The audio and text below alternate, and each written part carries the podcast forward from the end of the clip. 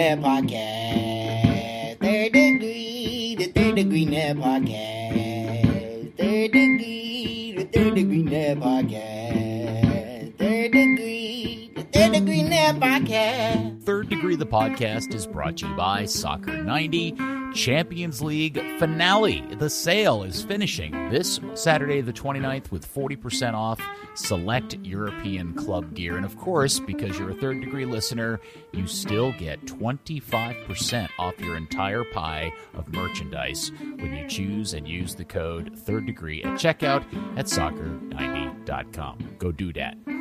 Well, hello there, FC Dallas Curious fans. Welcome to another edition of Third Degree, the podcast. Hi, I'm Peter, joined by my two good friends. First, Dan Crook. Hey, Dan. Hey, Peter. I'm feeling a little bit targeted. Soccer90 actually tweeted me earlier and said that if they had Luton Town stuff, it would be in the UCL sale. And I was like, well, we stayed up. We didn't get relegated. Come on. And your hero, my hero, everybody's hero, founder, editor of Third Degree, the podcast, and Third Degree, the empire, the good Buzz Carrick. Come in, Buzz. Hi, Peter. Calling in from my house today where I'm celebrating the fact that Newcastle stayed up for like the third consecutive year, despite the fact that you and Eddie both picked them to be relegated for like the third consecutive year. We did. I actually, when we get to get around to doing the next episode of the Kick Around, which is not this weekend because we're off this weekend, one of the things I want to talk about is the surprising 12th place finish of Newcastle United and what Newcastle fans must be thinking about Steve Bruce, considering this is like the best finish they've had in a really, really long time. Yeah. And they all generally hate his guts. They seem to. I mean, to me, he's like a, not to make this a Newcastle podcast, but to me, he's a guy that puts together like scrappy teams that battle and dig out points. I mean, you know, and if you're not one of the big rich teams, which Newcastle right now are not, you know, that's a good combo to keep you alive. But isn't it a crime that Newcastle, with all of its potential, is not one of the big money teams? Oh yeah. It's horrible. It was the worst. I mean, yeah. It's got a great brand. It's in a massive city. It could be an absolute juggernaut. Yeah. Well, sorry you didn't get your nation state owner. Yeah. Well, I mean, there's still something going on there, so we'll see. All right, Buzz. Dallas 2, Real Salt Lake 2. I thought that was a really shitty game, but I have a weird feeling you're going to try to sell me on the fact that Dallas actually wasn't all that bad. Yeah, I don't know why you'd find that was a weird feeling, because you know that's coming. Look, I try to often review things and talk about things with this team in the context of this season. And in the context of the season, if you play like that all the time, you're going to be a mid-table team that's going to be scrapping and fighting to make the playoffs. Well, prior to this game, we thought this looked like a team that was not going to be in last place the whole season.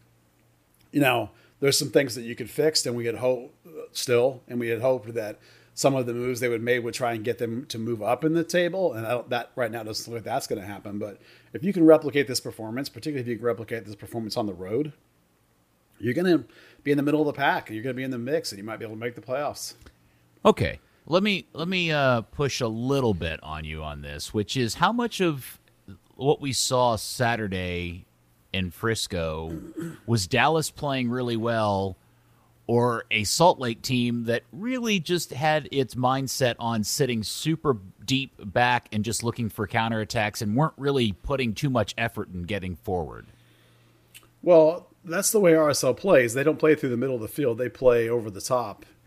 You know, and I think that their run of home games makes people think they're a little bit better than they are. But, you know, there's a point at which you can say the team's playing really bad. They need to make these changes.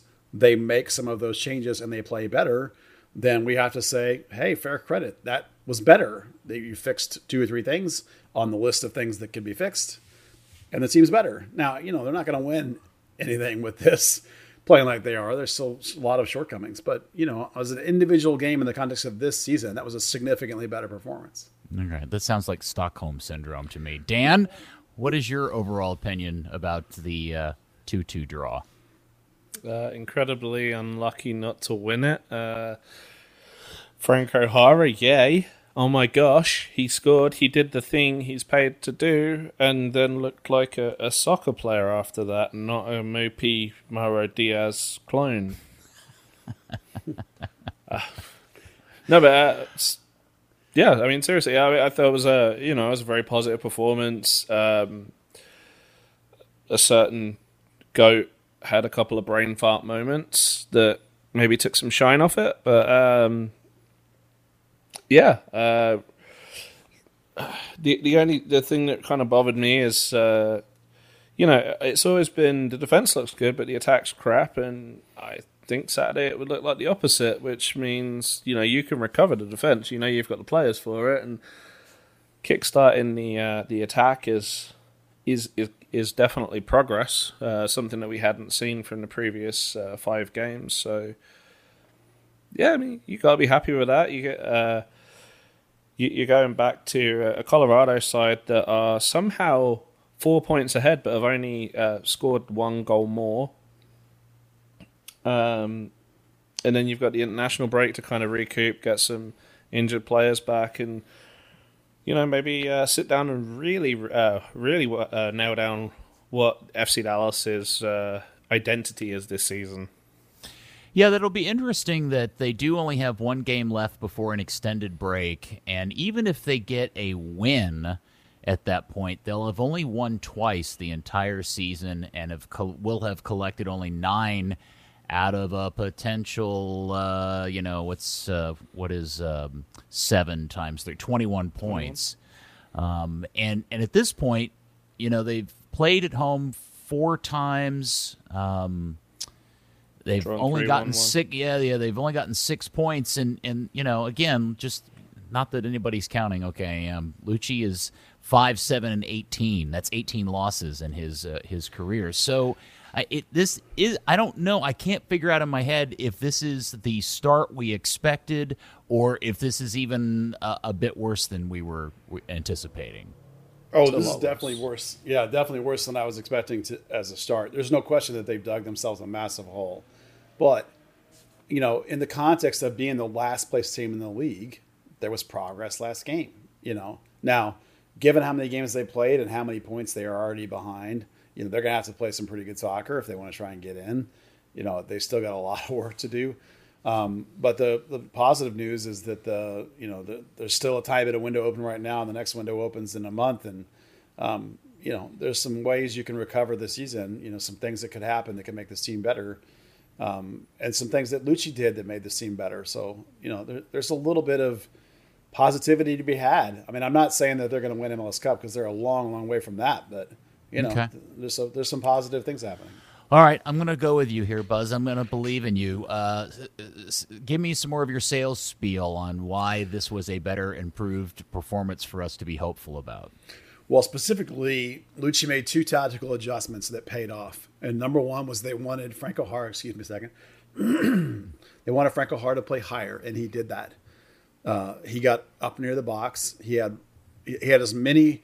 He had half of his shots on the whole season, half of his shots on goal for the whole season came in 1 game because of this change. Corollary to that, the other side of the change was that they wanted Brian Acosta to be back as an 8 again and not as the 6. And he did that. And they used Tanner for the 6. Now, during the week, they looked at both Eben Cerrillo and Tanner as a 6, and they went with Tanner. We can talk about Tanner in a minute.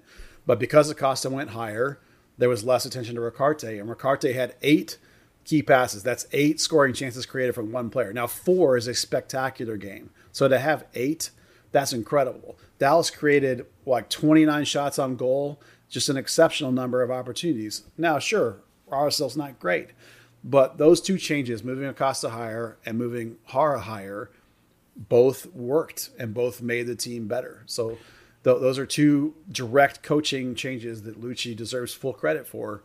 And it made the team better. So those are the things. All right, just to set the table for people that don't know, could you define what key pass means and what actually qualifies as a key pass? Sure. A key pass is sometimes you'll see it referred to as chances created. Essentially, it has to do with how many times you created a scoring opportunity with your pass. They had a higher XG on this game because the key passes created scoring opportunities, which led directly to Franco Jara's you know, high number of shots, the high number of shots for the team, the high number of shots on goal for the team. The goalkeeper for Real Salt Lake had 8 saves, I think it was. That's a spectacular number of saves for a keeper to have to have. Mm-hmm. So again, you know, this was everything you want offensively, other than the fact that they didn't win. You know, Oscar Pereira used to say sometimes you have to throw out the score when you're analyzing whether your play was better or not. You have to sometimes ignore the score. And this is true in this game because Matt Hedges brain farts twice and lets the team back in. So, you know, from a team that could not generate offense, from O'Hara, who had been absolutely horrific, from Ricarte not creating enough chances before this game, from Acosta having to be the 6th before this game, all that stuff changed and got better overnight. Now, can you do it again? Got to do it again. If it was a one-off, it doesn't count. You have to keep it going. So, but that's a positive sign, positive direction. All right. For the short version, Peter, your answer was a pass that leads to a shot. Oh, okay. Thank you. I appreciate that brief edited definition. Pass that leads to a shot. Scoring opportunity, yeah. I get it. Okay, yeah. Fair enough. I mean, I knew the answer. I just keep using terminology. I'm not convinced everybody else knows what it means, and sure. Some of it's soccer nerd stuff. So why not just do everybody a favor and make sure we're all on the same page? Right. Okay. Now my next question is, how do we feel about O'Brien and Vargas? If things are better and there was a sign of positivity, do we feel any better about those two new guys? Well, I think O'Brien, to me, I don't know where you are on this, Dan. O'Brien, to me, is exactly the same he's been all season, which is like an early Barrios, early Castillo clone. And that is what it is. And I think there's some effectiveness in MLS there. You know, 6 months from now or even a year from now, is he going to be better? I mean, I would hope so. Vargas, I thought actually this was one of his better games, but I don't think Vargas has done enough to hold on to that job in the long run yet. And that when I get down to the practice part, let's come back to the Vargas part. But, tease. Yeah, tease. I'm all about the teasing these days. I just want to keep things where they belong, you know. So not great, but part of what, this is one of the things I wanted to talk about today was that I would have called this the same 4-3-3 they've always played, with just a slight adjustment to tactics for a couple of guys. And the club put it out that it was a 4-1-4-1. So that made me feel a little weird. I was like, well, it's not really that because O'Brien and Vargas are still wings, you know. But because Hara was playing a little higher, O'Brien started from deeper and Vargas was able to play outside in like he likes to do. So they were both fine. You know, they weren't part of what was better. But they were the same as they have been. All right, well, then let's move back into the midfield. It was an interesting lineup in the fact that I think we're all going to be in agreement that Tanner ended up kind of playing as the single six, or was there a lot of swapping going on there? No, it was pure single six from Tanner. He doesn't do a lot of tackling. He only won 2 of 5, but he was in a large number of duels, and he had a large number of pressures. You know, so he's defending by position, basically. And his passing vision is really nice there. Certainly his passing is much better than Evan Surreal, but and I'm sure Dan can confirm this, RSL does not play through the middle. So it was not a particularly heavy defensive assignment for Tanner. That's going to be a big thing to watch, particularly going forward against somebody like Colorado who has pretty good central midfielders. So we'll see how this holds up. That's an actual big question mark going forward. Yeah, like you say, Tanner had the most touches in the entire game. Yeah, just because he's dropping forward between the the centre backs, picking up the ball, and there's not really a whole lot of pressure coming up the middle from RSL, so he's got time to play a couple of passes, spread it out wide as we know they like to do, and yeah, it was, he did everything that was asked of him. It certainly wasn't a bad game in a strong midfield performance.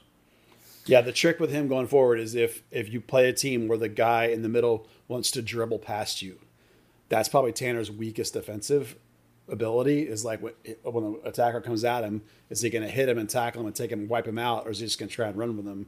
And that's where he can get caught. So that'll be a thing to watch. And I'm going to guess that you're going to heap some levels of praise, more praise. You've talked about Ricarte a bit, but I haven't heard you mention Brian Acosta, and a guy that I think we've all agreed has had a really strong season after a couple of really crummy ones. Yeah, I mean, how much can we keep talking about how great this guy is? I mean, he's definitely the MVP for me. Like, putting him high and not using him as a 6 and letting him play as a real linking 8 and playing box-to-box was great. It was part of what made the whole team better. So, you know, again, you can run through any of the numbers you want, and Acosta had another phenomenal game. I only wish that he had been playing like this for the last 2 or 3 years, because the guy right now is playing lights out. It's unbelievable. Okay. Well, then I guess that means we have to move back to the bad part of the game, which is, is what we're seeing with Matt, who, you know, has cranked out more weird, bad decisions or errors in a short part of a season than I think we've seen him collectively do over his entire career. Is this injury-related? Is this age-related? Buzz, what's going on with Matt? Man, I hope it's injury-related, because 31 is where you start to see a decline in performance. But, you know, so much of defending, particularly for Hedges, is about game reading and being in the right place. That shouldn't be falling off. That should be better than ever. So for him to have these mental letdowns is concerning, because I wonder if he's worried about too many other things. Like Munjoma on his right is basically a rookie, you know, and he's still learning to play with Martinez, and he's worried about Tanner in front of him. And maybe he's a little worried that because Maurer is not 100%. So he's thinking about all these things maybe. I mean, I'm grasping at straws here, because I haven't seen this rough of a game mentally out of Hedges in a long time. He's strung together a few iffy performances, even back into preseason. I remember that Austin game he dropped a couple of clangers, and we kind of mentioned, well, you know, good, he's getting out in preseason. It'll be gone by the time the season rolls around. I will say that surface was so slick with the rain. Coming back from a sprained ankle, he is probably skating along thinking, crap, I can't overcommit because I will re-injure this. And that is, you know, if that starts weighing on your mind, it's curtains. So, you know, whether that kind of changes his mind on trying to clear the ball or marking the wrong player on a high cross, who knows? But, you know, there's definitely some... you know, some rope there to say, you know, why he may have had a pretty poor outing. Yeah, I sometimes I wonder if everybody takes into considerations all the changes that Matt's having to deal with. And, you know, for players like Matt, a lot of it has to do with consistency, and he's had none of it this season. And I think you make good points about Munjoma. I mean, the first goal was... you know, he just tries to clear a ball, and I think it's Acosta that just kind of gets in the way, and he bangs off the back of Acosta back into the box. But what I thought was really unusual was how Hedges reacted to chasing the guy with the ball down and how easily he got cut back on and lost.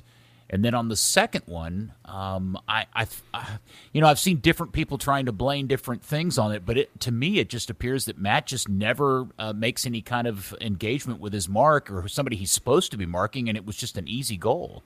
There's no chance that Damir Krylak is supposed to be marked by Eddie Munjoma at any point.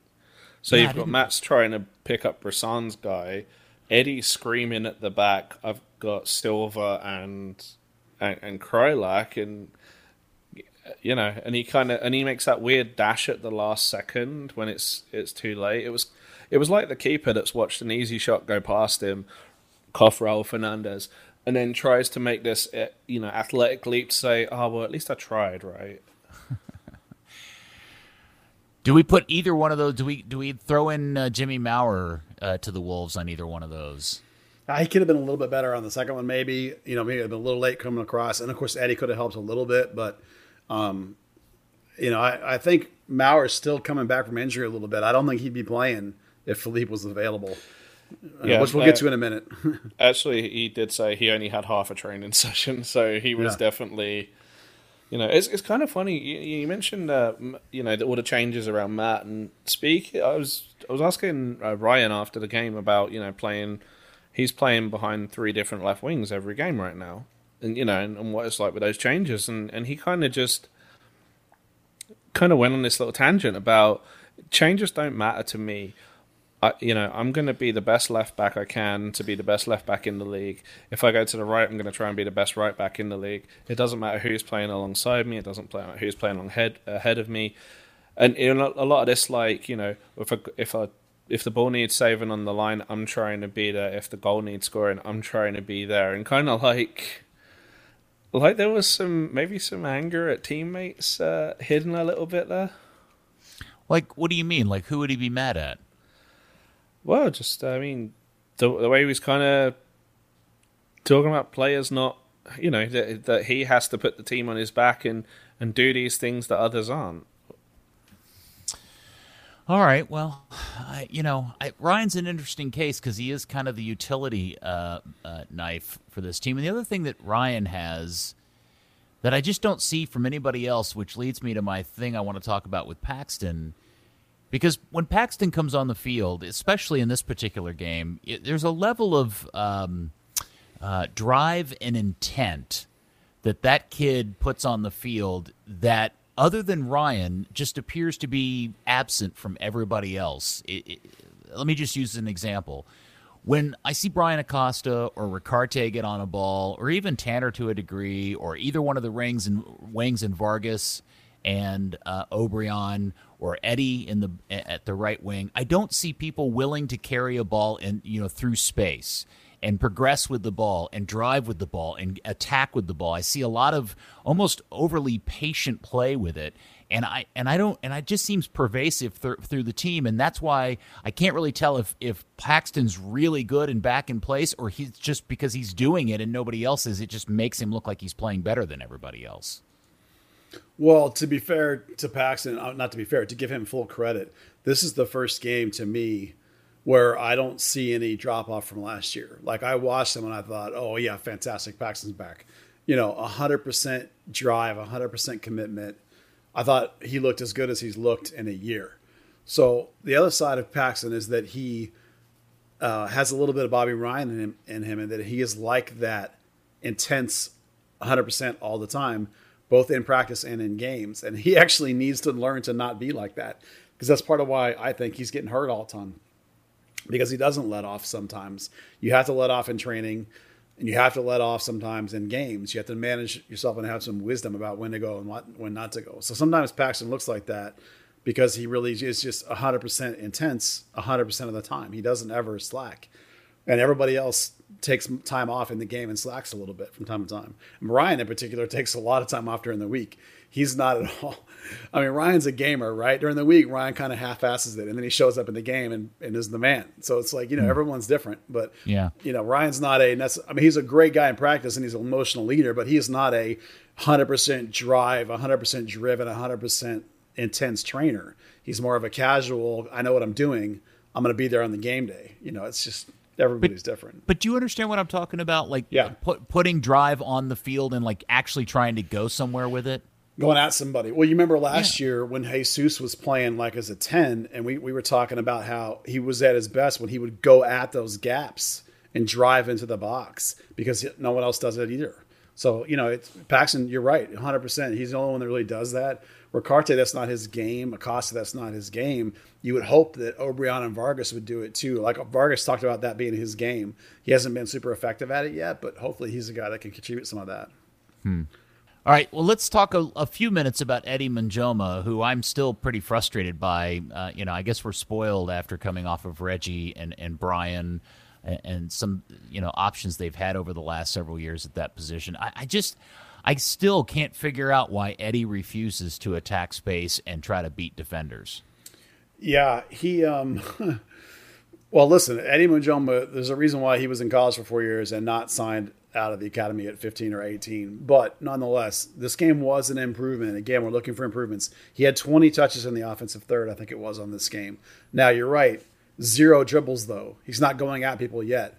But he did make a tiny step forward. So, again, we need to see. This is one of the 5 or 6 things that Lucci needs to get fixed for this team to be good. Right back has to get fixed. And this was a step forward, but it's still not the answer. He needs to go at people. He needs to beat people. He needs to get more crosses into the box. At least he got into the offensive third, which was he never had done before. Mm-hmm. So a baby step, but you're right. Right now, he's not up for it. But we talked about this at the beginning of the season. If you were going to go with Eddie, you got to give him half the season to play in before he's going to be anywhere like Reggie was at all. At any point. I mean, he's never going to be like Brian, but you know, you could get him to be like close to Reggie if you give him plenty of time, because he didn't get the time at North Texas last year. So he's having to do it now. Mm-hmm. And it's definitely a learning progress. See, that's interesting you say that, because my perception of Munjoma's history is that while he has played this position, he's more of a Brian Reynolds type, an attacking-minded defender, versus Reggie, meaning a defender with that will attack. He is, but I'm talking about the athleticism and the upside. He's never going to have what Brian Reynolds has. He could get to the Reggie Cannons, you know, ability to get up and down the field. You're right. He is more of an offensive player than a defensive player, which is weird. I think, and Dan talked about this last week, I think, you know, they've been so focused on the defense with him that the kid lost sight of the fact that the reason he got this opportunity was because of his offense. And so they're having to wake him up and remind him, hey, don't forget you're out here for the offense. And Lucci's, you know, backhandedly mentioned they need more offense out of that position. Yeah. I don't know, like, what you've seen in practice, but, you know, it's almost like, is this coach-led or is this player-led? Because, yeah, it was the first time he reached the opponent's box. Actually nearly created a goal for Ricarte off a nice bit of play. But, yeah, he's an attacking guy.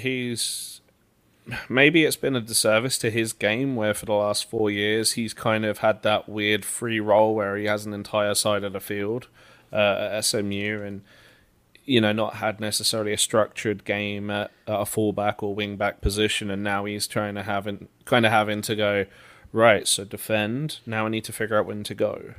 My take is that he's playing not to make mistakes, and you guys know, when you play not to make mistakes, you make mistakes. Lots of mistakes. You got to play, especially on the offensive frame. You know, that kid needs to play free and open and take chances. If you never take any chances, all you're going to do is make mistakes and fumble it. And that's basically what we're seeing out of the guy. So I'm hoping that someone can give him the confidence, and that his teammates will give him the confidence to give him a chance to try some stuff. Because right now he's not even trying the stuff. I mean, zero dribbles is not what you wanted out of Eddie Munjoma. No, not at all. Okay, so maybe my perception of how you'd sell this to me was incorrect, Buzz. So I think what you're saying is, you're not saying Dallas played good. You're just saying they played better. Better, yeah. No, I would never tell you that they're good yet. I'm just telling you that in the context of this craptastic season, that this was better. And if you play like this the rest of the year, you'll be able to grind out some points and get mid-table. I know you hate it, but this is where we are. That sounds exciting. All right, kick off. It goes back to your tallest kindergartner, right? This was the best performance of the season, although that's not saying much. Look, I always talk about context, right? This is not. It's not going to be a great team, but it's like for the last place team that sucked like 2 weeks ago. It's now not suck. Now there are now worse teams that you could do this. And you can compete in this league if you play like this. Yeah, but look, if I'm just being a fan here, right, and I'm just being, and I'm not being realistic or fair, it's year three of Lucci and this whole idea of what they're trying to do post-Oscar, and I don't feel like the team's made any progress whatsoever. They've sold off some talent, and they haven't brought in much new or better or interesting talent, and it just feels like we're just the club and the team's just treading water and not getting anywhere. And I know it's early in the season, and that's kind of a crummy way to look at it. But I don't know. Well, in the off week, maybe that'll be a good pod to do, is sort of to look back over that time frame. But I would agree with you. I think the club's actually worse now than it was 3 years ago. I think it's gotten worse each year. Thanks for that, Buzz. I appreciate it. You've made me feel much better. Yeah, that's not my job to make you feel good. That wasn't a Huntsman dump, but it was certainly a dump. Yeah. Okay. All right. Well, you did go to practice today, and hopefully there was some good stuff from that session. Well, the thing that was the overwhelming thing was how few players there are available. And yeah, it was amazing. I've never seen a thinner practice in my life. So really? You're going to love this list. Okay, so number one, Schoen's gone already. So because he's hurt, or he went to Hungary? Oh, I assume he's in Hungary. Well, as far as I know, he's not hurt. He was gone. So their camp starts like today. So I assume he left to go to Hungary. So that's fine. Philippe is out, right? You knew that. Zobac's out. Wait a second. Right? Has there ever in the history of this club been an international signing that has been as just openly dismissed as that guy has? Yeah. Well, you wait. Yeah, watch Franco Jara. Yeah. Watch him. But I mean, Franco got here and is at least put in games. This other guy came in, sped around the field, did nothing for the total of how many minutes has he put in so far this season? Oh man, I have to look. 30 tops, I mean, he's touched the ball less times than I have fingers, and I don't know. It just seems that continues to be the weirdest story on this team. I don't get it. You watch, he's going to tear up the Euros, and they're going to sell him next window. He'll play. Great. That'll be it. He'll never come back. All right. So anyway, Philippe is out. Zobek's out. No sign of Philippe at all today. Dan's got some timelines on some of these guys. Zobek's out. Nicky Hernandez is out, standing on the sideline. Jesus Ferreira out. Nkosi Tafari out. And here's my favorite one of the whole day. Did I get everybody? Yeah, okay. Here's my favorite one of the whole day. Matt Hedges out. So I don't. Christ. Yeah. Wait a second. What about, didn't Martinez leave the game early? I'll get into that in a second. Okay. So no Hedges at all today. I asked, and he's apparently inside. Now, rumor has it, and this is my kind of rumor, not somebody that listening heard from their hairdresser. This is like around the chatter I'm getting is that it's something with his back, which would explain his not immobility and inflexibility when you talked about that goal and his inability to close the guy and how he got turned. So stay tuned. The team for too many years. Yeah, he's carrying the team. So stay tuned on Matt Hedges perhaps being out for a while. No, I'm not reporting anything. Don't anybody get excited. I'm just panicking about it. Well, that would not excite me in any way, Buzz. Yes. No.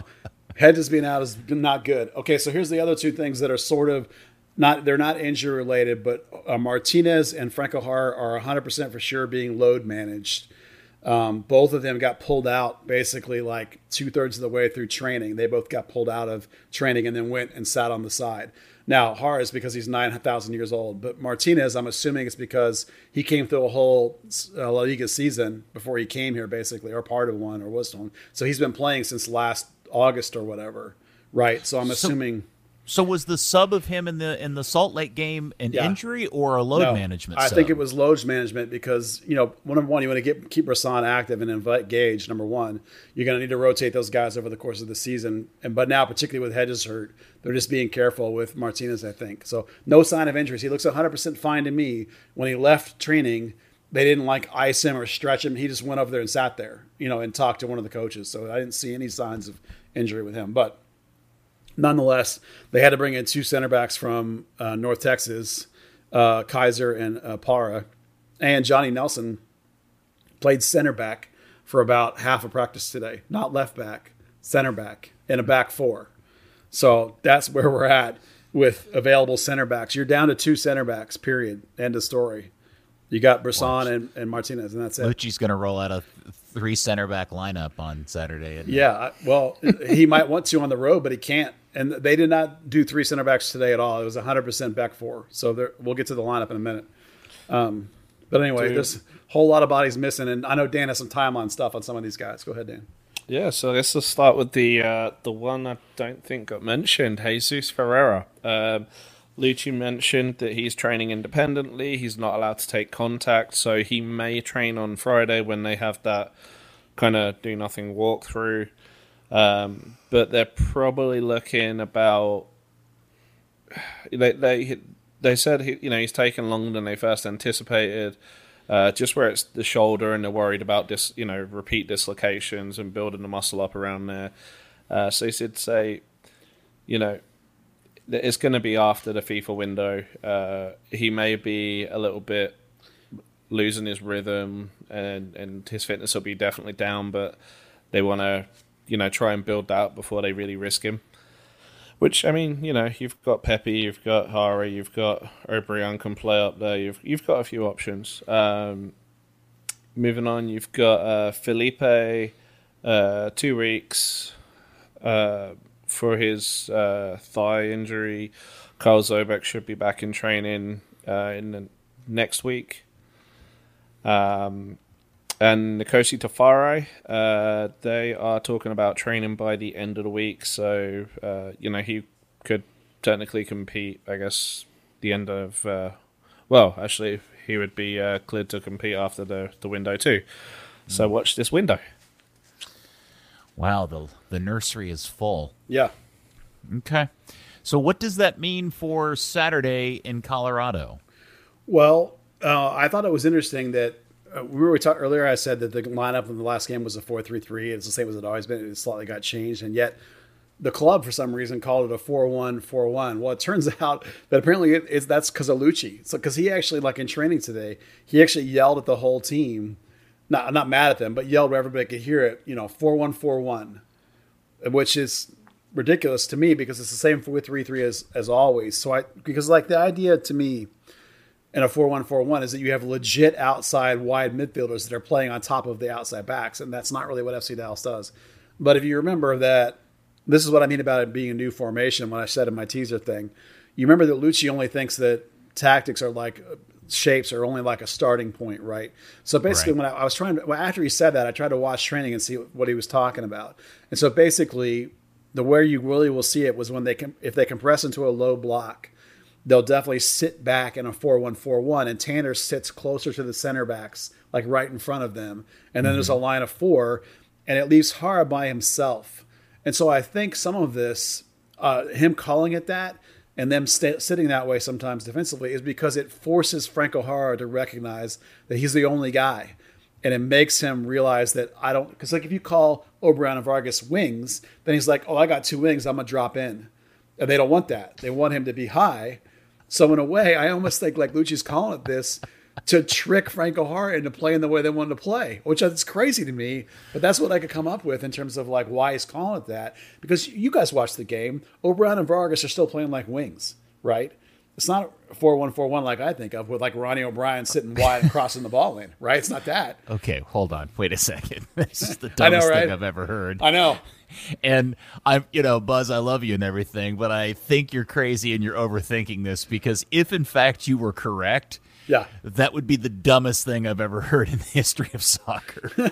Which part? That they're doing it to trick Franco Jara? Yes. Yeah. Yes. Well, like the only way you can get your $2.9 million striker to play the number 9 correctly is to trick him into doing it. Because he wants to false 9. So if he thinks he's in a front 3, he wants to drop in and be like almost like a 10 and come back and pick the ball up. But if he thinks he's high on an island, and it shows up that way when they sit back, then it'll make him be like, oh, I got to be the guy. I got to get up here so that these dudes can run up and play off of me, which is what they want.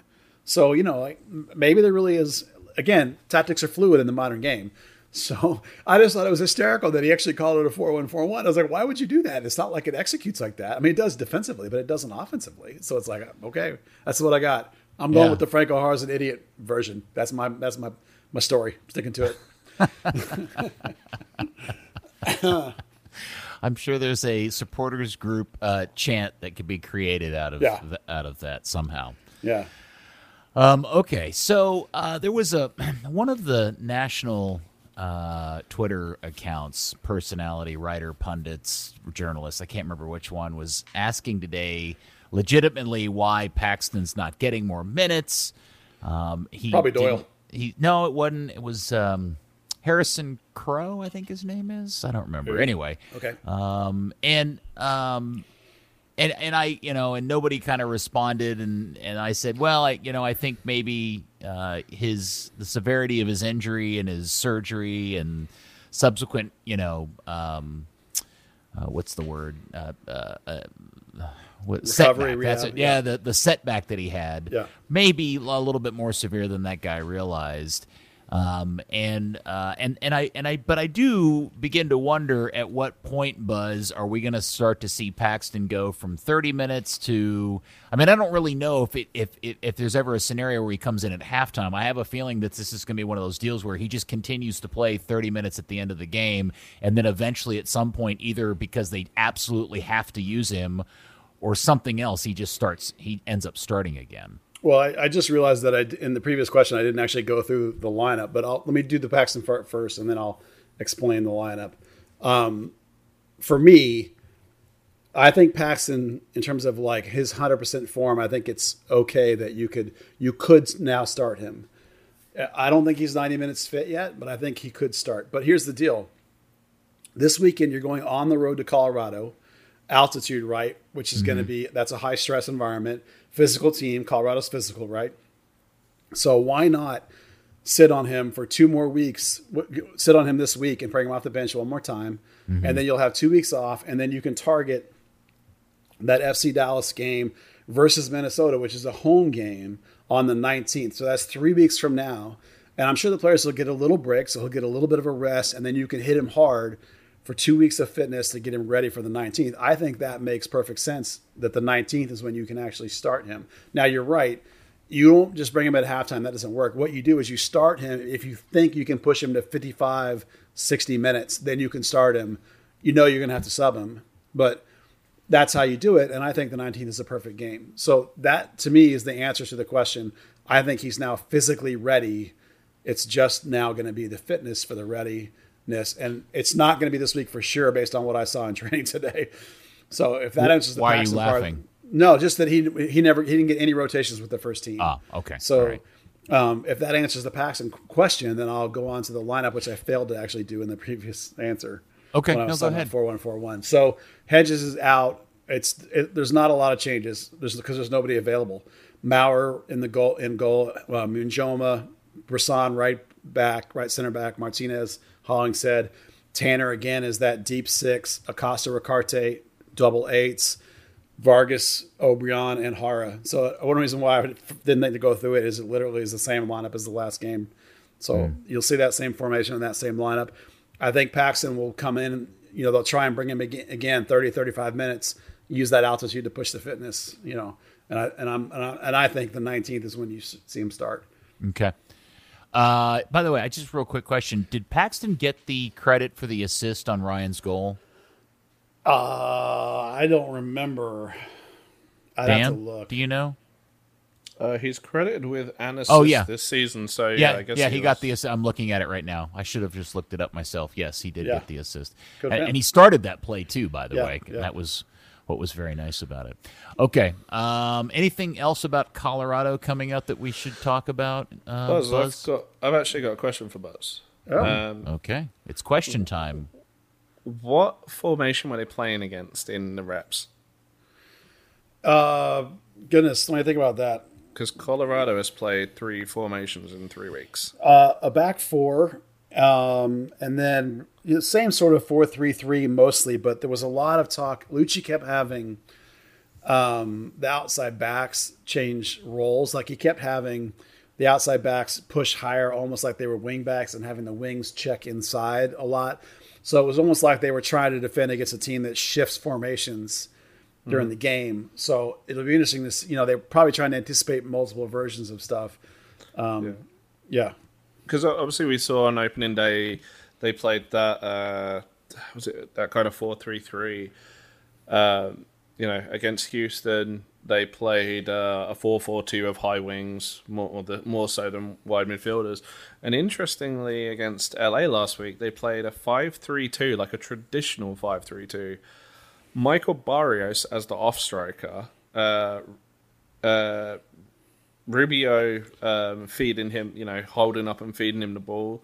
Barrios, got their only goal in the 2-1 loss.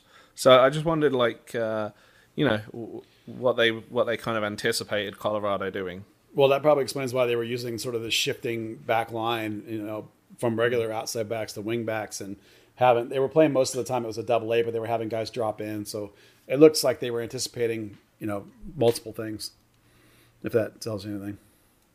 Nice. Where else can you get this kind of insight? Well, I don't know. That may tell you something, Dan, because the answer is probably nowhere else. All right. So Saturday night, I think the game. Yeah, the Saturday night, the game is at 8 o'clock Dallas time up in Colorado, and it will be on Channel 21. There you go.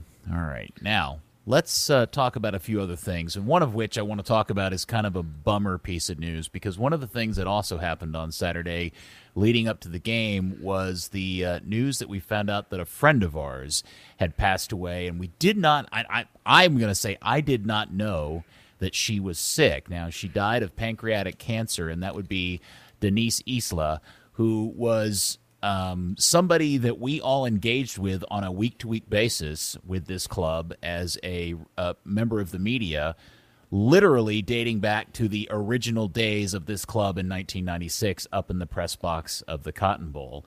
And we found out on Saturday that she has been down in her native Peru, I guess in some sort of hospice care, and she finally passed away from pancreatic cancer. I don't know how long she's been battling it. I can't even remember the last time I saw Denise, which I probably largely attributed to COVID and not being able to go to games and the oddity of how they've been managing the press box and media access and so forth. So I was really heartbroken to hear that news, and it was really sad because she was a constant, and she always had a smile on her face. She was a really wonderful person. She did her job the way she wanted to do it. She drove the club nuts on occasion in her own special way, but it was always with the best of intentions and trying to cover the team well. So I hope rest in peace, Denise. We will miss you. Yeah, this is a person that is a handful of maybe 5 or 6 people that have been around this club since the very beginning that are still around. I don't mean working for the team, I just mean around it in general. Like Carlos, basically myself, you, a couple of the Inferno guys. Steve Davis, Denise. I mean, that's really about it, right? So this is a person that we've known, and been friends with for a long, long time. I remember my last interaction with her. It was right before the pandemic. And if you guys know her, this will make you chuckle, I think. It was at practice, and at practice, most fans may not know this. You're not supposed to shoot pictures or video for more than the first 15 minutes or the last 15 minutes of practice.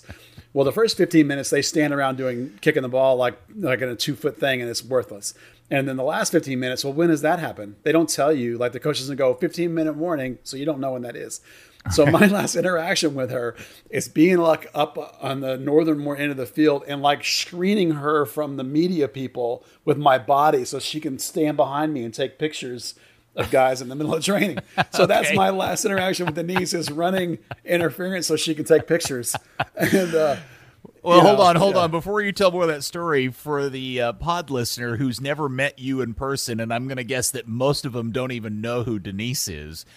Denise was this tiny Peruvian woman. I mean, she was like maybe 5'2", 5'1", 5'2". She probably weighed 80 pounds. She was tiny. So you, Buzz, don't take this the wrong way. You could hide her easily. Oh yeah. Oh no, I was blocking her whole body. And you're a billboard compared to her.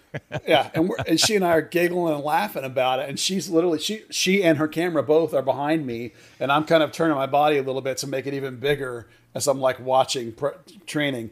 And I love that my last interaction with her is doing something like that and trying as her breaking the rules and me helping her do it. And, I'm not saying go out and break the rules. I'm just saying like, it's just a perfect encapsulation of our relationship, and somebody I worked alongside for, 24 years that I've been involved in this team. And every time I go to training, it's just like every time I go to Pizza Park, Toyota Stadium, I think about Bobby Ryan and that they're in Texadelphia. And then Denise, every time I go to practice now, every time I think about taking pictures around the team, I'm going to be like, it's going to remind me of her. Yeah, it's funny to talk about this because, Buzz, you and I have been around this for so long. We've been through every iteration of the front office and how they've all chosen to interact with the local media over the 26 years we've been doing this. And Denise was part of that. And we all have... I think we all generally would tend to agree that there have been different regimes of people that all had different ways of interacting and building relationships with the media, specifically those that attended games on a regular or went to practice on the regular. And, and as we do, we all sit around and we talk about how happy we are with them or how frustrated we are with them, or joking about the silly rules they put in place that don't make any sense, or things that they perceive to be protections or of their guarded secrets we all look at each other and go, you got to be kidding me, right? Yeah. And Denise was just one of those people that were fun to be a part of, that little family of people that were trying to cover the team. And man, it bums me out greatly that she's gone. And let me also say this: it comes at a cost to this club because she was one of the first off. There's not a ton of Latina or Latin female people that cover soccer as well as she did, and two, it's not like this club can afford to lose media members who are interested in providing them coverage. Yeah, no, it's definitely a blow in terms of building audience for this team. I don't even know who, other than Carlos, I don't even know people that write Spanish articles anymore other than Denise. She was the last one. What happened to Silvania? At Aldea. Yeah. Oh, she did. Okay. Yeah, I know I hadn't seen her in a while. Yeah, I can't remember the last time I've seen any Hispanic reporter. I mean, Carlos works for the team. I mean, other than Denise, I can't remember the last time I've seen a Spanish reporter at practice. There's a couple that do the Zoom calls. You know, most of them are TV guys. But like print wise and shooting, I don't think there was anybody left that I know of. Yeah, it's a loss. They all got chased off, and I think Denise was also the only outlet out of Fort Worth as well, working for. That's right. Yeah, you know, the one associated to the Star Telegram, Australia. Yeah, which meant all of her stuff was then translated to English for the Star Telegram as well. So now they're down to. Yeah, nothing. Yeah, Denise was a hustler when it came to doing her job. I mean, she would bend the rules. She would take photos when she wasn't supposed to, and she would try to go grab interviews when she had been told not to, and things like. I mean, Denise came with her own set of frustrations for the media teams with the club, no doubt about it. But she was just trying to do her job and do the job as best she could. So I'm glad we got to take a few minutes. To talk about her, and I do appreciate that the club got around to actually acknowledging her and her passing on their social media channels. So, amen. Rest in peace. The other stuff moving on that we should talk about is the ever-pending news of one Justin Che, yet another FC Dallas great that we'll never actually see in an FC Dallas shirt. Yeah. Here's a reason why I put this on the format, because what I wanted to talk about was not that he's getting a call-up, because that's cool.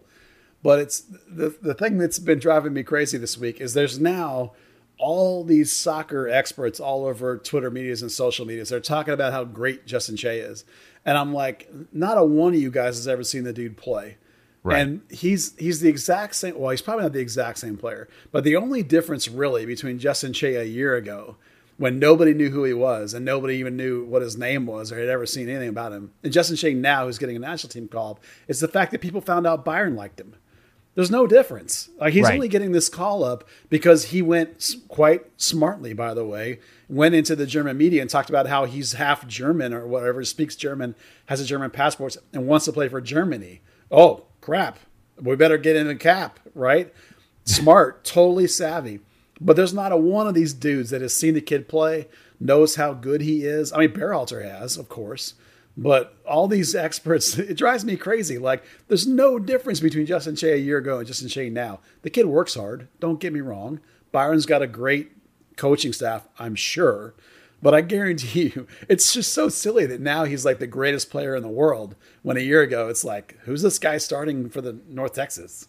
I think those U.S. youth, I found him first kind of types are actually more toxic than Ted and his pro-rail people. Oh, it's close, yeah. Yeah, I mean, I think as all of us being the old guys, in version 1.0 guys, I think is probably the best way to describe us. Is we've seen all this before, and you can obviously tell those people on social media who tend to put up the facade of being some sort of soccer expert or have some sort of deep knowledge of the pool of players are just people repeating things they've seen other people say, or the lemmings that all follow everybody off the cliff over somebody, right? They've seen a highlight of one tackle and everyone, I know his game now. Yeah, or you too. Yeah, exactly. So I get where you're coming from, Buzz. You're absolutely right. Justin Che's call up to the national team is more about a function of just circumstance and convenience than anything else. I don't mean to denigrate him in any way, but he's only one. You're right. He's only there because he happens to be over in Germany trialing with Bayern. Two, Chris Richards got hurt. Yeah, like if Chris Richards was healthy, Justin Che isn't getting a call up. No. And that's the thing is, like, I guarantee you that none of these people went back and watched North Texas tape. They're not watching Bayern 2. That ain't on anywhere. So it's like they're talking about how great he is. It's like, dude, you guys don't have any idea. I mean, Bayern likes him, but right now he's an FC Dallas player. They haven't bought him yet. It's also not a real call-up. It's a, hey, you're in Germany. We're going to have a camp in Switzerland. Come and be a reserve defender for us when we have 11 v 11s. Yeah, I hope nobody listens to this and thinks that we're knocking Justin. Oh no, you know. Oh, far from it. But this is how things work. This is how training camps are. Same as you know. Yeah, Kevin Bonilla's been in U23 camps. It doesn't mean anything. But listen, let's talk about how great Justin Che is. Don't get me wrong. The kid's a phenomenal defender. He's a terrific passer, really great on the ball. He can dribble out of the back, plays much more aggressively defensively than a lot of guys do. His weak spot is actually one-on-one defending because he was not a defender for very long before he joined North Texas. So that's the thing he's got to work on. He's got to learn the tactical defending. He's got to learn the technique of body and one-on-one versus big strikers and all that kind of stuff. Again, this is like a raw tools guy that Byron is losing their mind over him because all the pieces are there for him to be truly great, but he's a long way from that. You guys saw him with North Texas. Well, maybe Peter didn't because you don't watch them, but Dan did. He's very raw all last season. Now, progressed the whole time. I'm sure he's progressed at Byron. But there's no way he needs to be starting for the senior national team anytime in the next year, at least, probably. Who, Buzz, if you had to do a comparison between him and Chris Richards, just based on pure upside, who wins out in that battle? Well, Chris Richards is a better passer, particularly a long-range passer. He has better passing vision. Che's probably better, like, not that Chris Richards is bad with the ball at his feet, but Chris Richards, Justin Che, being a former attacking player, is probably better dribbling out of tight space, dribbling out of trouble. So they both have the new great hot multi-$100 million player in world soccer, and you know this, Peter, is the center back that can dribble and pass. Those guys are worth $100 million. So Bayern is looking at both of these guys as, could I turn them into superstar center backs that are worth obscene amounts of money? And that's their both potential. They both have pace. They both have athleticism. Chris is taller and is better in the air, but Justin is probably a tiny bit more athletic. And they're both really good passers. Chris is better and Justin's better on the ball. I was reading, I can't remember if it was a Twitter thread or an article today, that I guess Richards is in some sort of weird limbo with Bayern and Hoffenheim, that, you know, Hoffenheim wants him back, but now he's going back to Bayern, and now Bayern may try to sell him for a bunch of money. I think they think maybe they can get 10 or 12 million for him, but that may not be enough. It'll be interesting to keep an eye on that to see where that goes, because that is a pile of money that Dallas would get for whatever they sell him. I don't know what you don't happen to know what the sell-on percentage was for Chris. I think it's 40% for Chris. I'm not really sure. I thought it was interesting. Did you say 40? 40%, yeah. Wow, okay. It's also interesting that apparently, from what I've read, that Justin Che's buyout is more like $3 or $4 million rather than one. And I joked that the first taste was free and the second one's going to cost you. But the Bayern having to pay a little more this time to get the kid, from Dallas. So there'll be a sell on with, I'm sure it's already been negotiated with Justin Che too. Man, I can't wait to get my check for that. Yeah. Well, you're not getting checks anymore. Yeah, I don't. Wait, you're a season ticket holder now? No, I was about to say I'm not a season ticket. I was never getting a check anyway. I was just making a joke about the fact that nobody's getting their effing checks that they promised them. They would have only bounced anyway. I don't care. It was the bit. I liked the bit. I thought the bit was funny, and I, you don't just kill the bit and not tell anybody you're killing the bit. That's the part that is stupid. Don't kill the bit. What a great chance to show the new sponsor, UMB Bank, that never say Chase again. All right, and Buzz, here in the red crayon written run sheet, it says Cervagna return ? Yeah, the team wrote this article like a couple of weeks ago about how his club got relegated and, he was going to come back or whatever. Well, it turns out there's this really weird, because the two teams that finished at the top of the second division, apparently they're not licensed. Where is he playing, in Sweden? In Austria. Okay. They're not licensed for the first division. So the highest licensed team in Division 2 gets to play against Brandon's club in a 2-leg playoff. So the first leg was today, and the other one's this next weekend. And so that's why he's not back, and I assume they'll be back after that. wait a second, that makes no sense. So wait, yeah. if the team he's playing on isn't licensed to get promoted, his team got relegated, but the two teams that finished at the top of the Austrian division can't come up. So the highest team they can find that is licensed to come up is playing his team to see which one gets to stay. So it's the weirdest stuff I've ever seen. Well, you know what that is, Buzz? That's the future of Major League Soccer. That's the compromise promotion relegation structure they'll put in place. Something like that. It's weird. I mean, they lost 4-0 in leg one, so maybe they'll rebound in leg two. But the team they played against has the greatest name in the world, Austria Klagenfurt. Oh, that is good. That is outstanding. That's even better than Sport Club Nida, whatever, Sankt Polten. Yeah, I don't know. I like the Norwegian club. Or is it? They're good. Is it the Greenland club? Odd. Yeah, Odd. Oh, that's Greenland. Yeah. Yeah, I think it is in Greenland. All right, Buzz. And then in your tease, now you teased for a new formation, and I guess that's the 4-1-4-1. Yeah, that's the new formation. Yeah. So I want to make sure we pay off the tease, Buzz. Right? I mean, this is broadcasting 101 here. So we've paid off that tease. Yeah. The other tease is that you made some sort of big promise that you were going to tell everybody something about a surprise signing.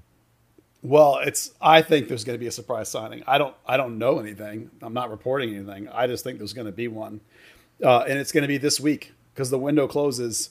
But on Tuesday, Dan, is that when, or Monday, something like that? Sunday, right around the corner. I think it'll be before the weekend. They're going to sign a player, and here's why I think that's true. It's not going to be as exciting as everyone's going to hope. Sorry to burst your bubble. So you guys saw me tweet out, I assume earlier today, that Mark Salas and Gio Montedeseca showed up at training today, right? So, Mark, who were they again? They're the third round draft picks that Dallas made. They both played for the academy. They both played at UNC and they stayed in school and they went to the semifinal. The reason I know this, stay with me here.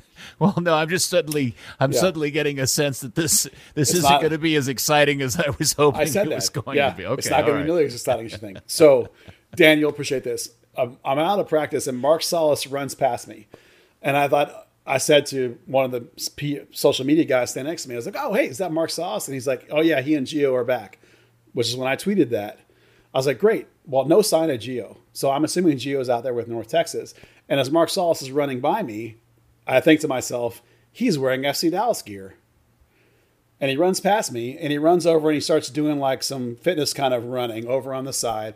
And I thought, well, that's really weird. And so then he's done with all his running and he goes over and he stands over there and starts talking to some of the coaches. And I thought, I'm sure he's got some gear on, no big deal, whatever. I don't think anything about it. But then I'm watching training and I'm watching Johnny Nelson play center back. I'm watching these two guys from North Texas play center back. And I'm starting to think, man, there's no defenders on this team, really. I'm watching Benny Redzek play right back. I'm watching all this crazy shit happen. And then all of a sudden, Mark Salas subs in to FC Dallas training and plays right back. Alongside Lucci at center back.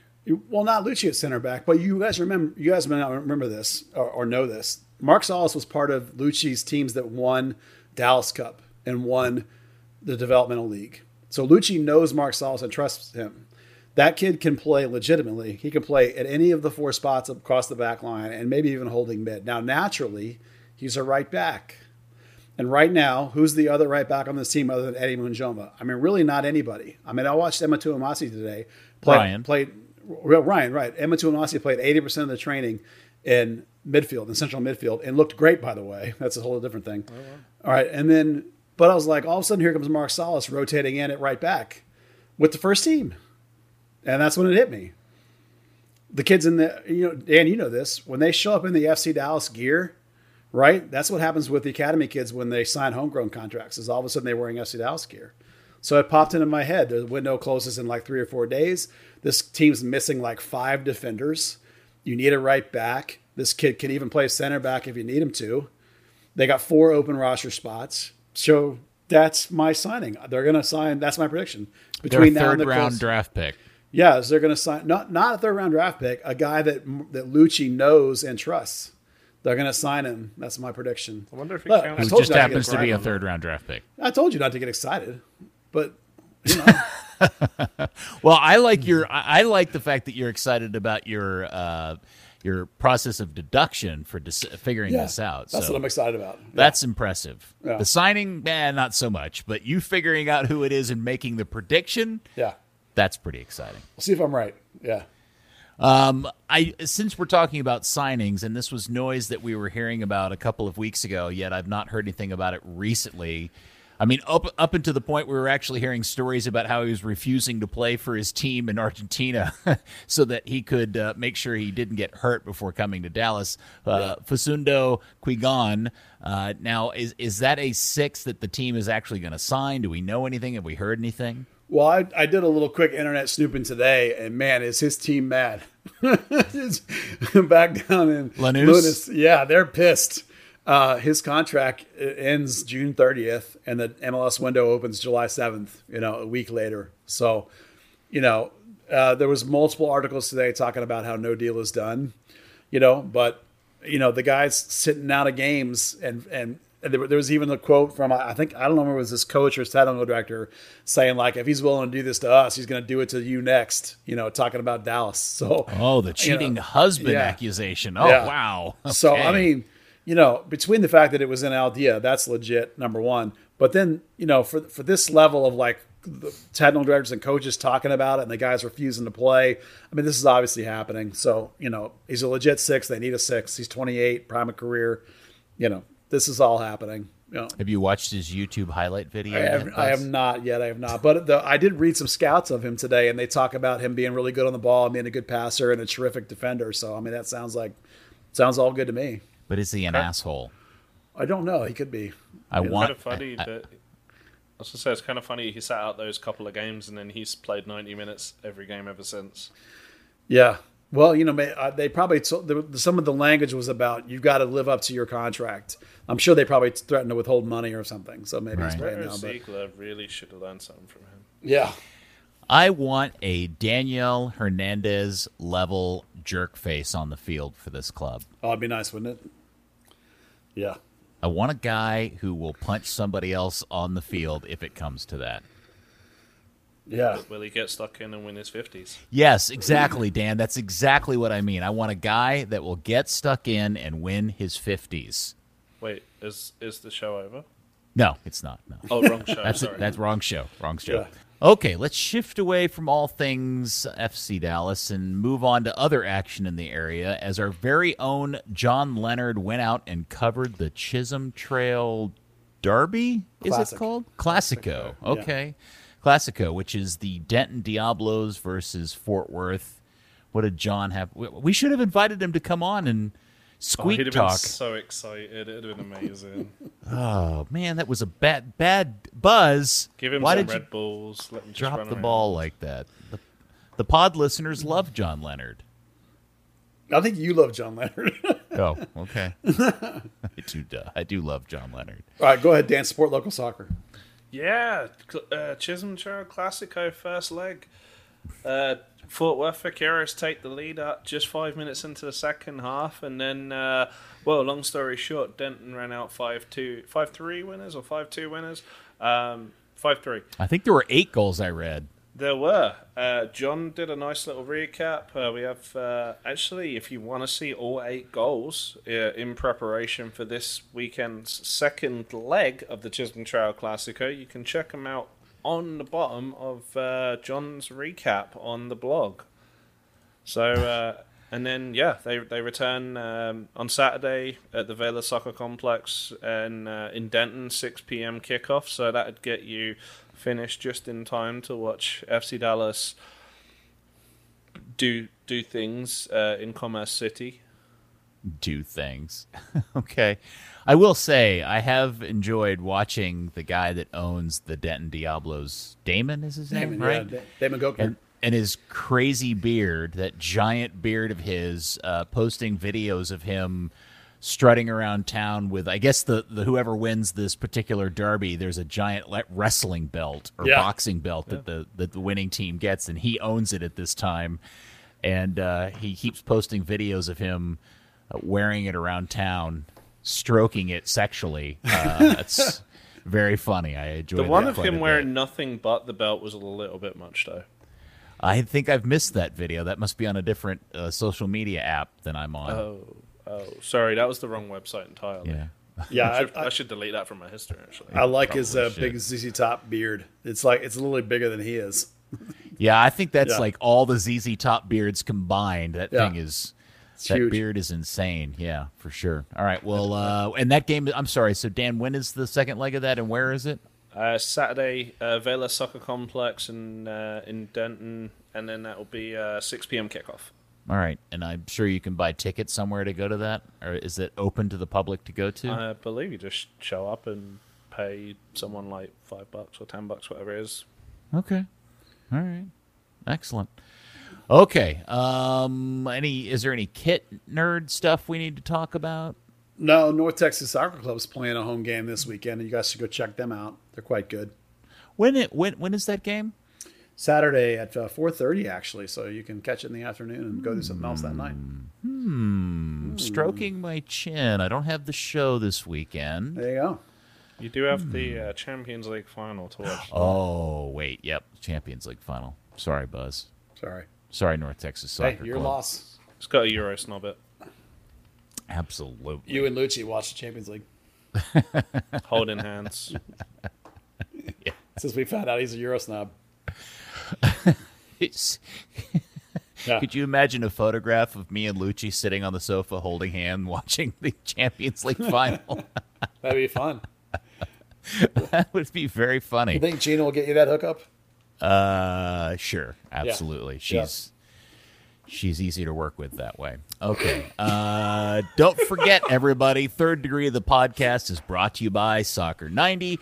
Champions, at the aforementioned Champions League final is here, and there's a sale on 40% off all the select European club gear through Saturday the 29th. And, of course, because you are a very special Third Degree listener, you get 25% off all your merchandise when you use the code THIRDDEGREE at checkout at soccer90.com. And I will say, I love nothing more on the interwebs than seeing people post pictures of the stuff they buy from Soccer90 that they got for 25% off by using the code THIRDDEGRee at checkout. I love that. So please it's awesome. Keep doing it. It is great. All right, Dan, thank you. Good talking to you this week. Good talking to you. Thanks a lot. Buzz, thanks for making me feel better about that crummy tie against Salt Lake. Oh, you're welcome. And by the way, if anyone's stuck around this long to this podcast, it must mean you like it. Perhaps you can consider supporting us. Patreon.com/thirddegree. Yeah, give Buzz money. All right. Thank you, good listeners to the pod. We will speak to you next week on another edition of Third Degree, the podcast. Go do something. Third Degree, the Third Degree Net Podcast. Third Degree, the Third Degree Net Podcast. Third Degree, the Third Degree Net Podcast. Third Degree, the Third Degree Net Podcast.